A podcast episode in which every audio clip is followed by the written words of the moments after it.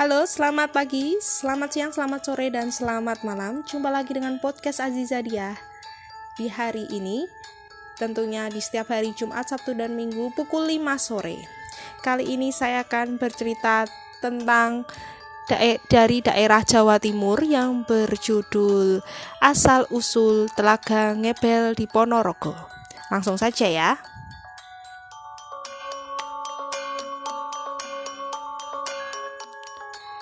Pada zaman dahulu kala di puncak Gunung Wilis di, di wilayah Jawa Timur sebelah barat tinggallah seorang pendeta. Pendeta itu bernama Begawan Wido. Mempunyai seorang putri yang sangat cantik parasnya, namun kelakuannya tidak baik.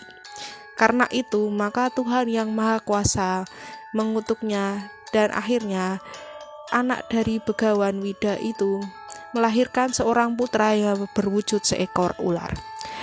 Karena merasa sangat malu menanggung semuanya itu, ia sakit-sakitan dan meninggal dunia.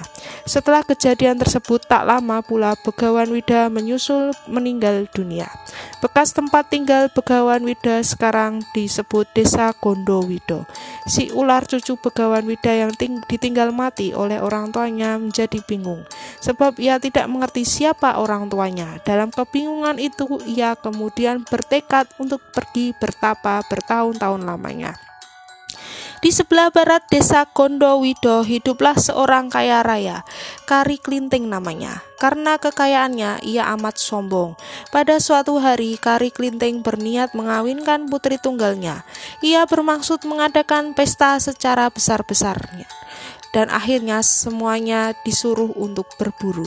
Sampai tengah hari tak seekor binatang pun ditangkapnya. Namun, ada satu pemburu yang menancapkan parangnya pada pohon besar itu. Akan tetapi, pohon besar itu mulai bergerak. Dengan kagetnya, ternyata ada seekor ular raksasa. Maka beramai-ramailah pemburu itu menyerang ular raksasa itu. Mereka membawa pulang daging ular itu dan untuk pesta perkawinan putri Kari Klinting. Pesta itu pun disiapkan, semua penduduk menghadirinya. Tidak ada yang terkecuali. Pesta perkawinan itu adalah yang terbesar yang ada di kampung itu. Nah, di tengah-tengah gemerincingnya bunyi piring, masuklah seorang anak yang berpakaian compang-camping membungkuk meminta sesuap nasi. Tidak ada seorang pun yang memperhatikan anak tersebut, bahkan juga mengusir dengan kasar. Tiba-tiba datanglah seorang wanita tua yang bernama Nyai Latung lalu menolong anak tersebut.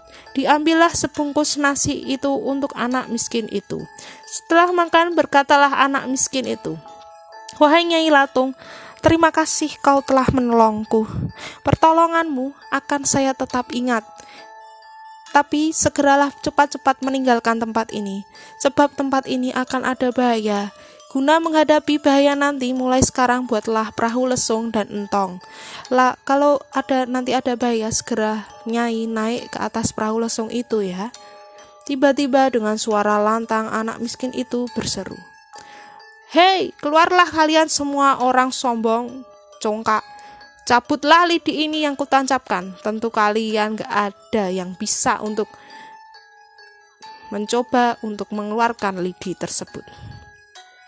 Karena merasa terhina, semua yang hadir keluar rumah rumah untuk menuju ke lidi tersebut. Seorang demi seorang berusaha mencabutnya. Tak seorang pun yang kuat menarik lidi kecil itu. Maka anak miskin itu pun tampil ke depan dan berkata, Tahukah kalian bahwa saya adalah roh ular yang kalian makan? Sekarang terimalah pembalasanku. Ia berkata demikian sambil mencabut lidi itu. Tiba-tiba memancarlah air dengan derasnya dari dalam tanah. Semakin lama semakin deras air itu. Telah banyak orang yang tenggelam karenanya. Sebagian berusaha lari akan tetapi air itu seakan-akan mengejarnya. Sampai semua penduduk itu habis ditelan air. Tidak ketinggalan pula kari kelinting yang congkak itu. Hanya Nyai Latunglah yang terhindar dari bahaya tersebut. Karena saat air mengalir derang, dengan deras, Nyai Latung segera naik perahu lesung yang telah dibuatnya tadi.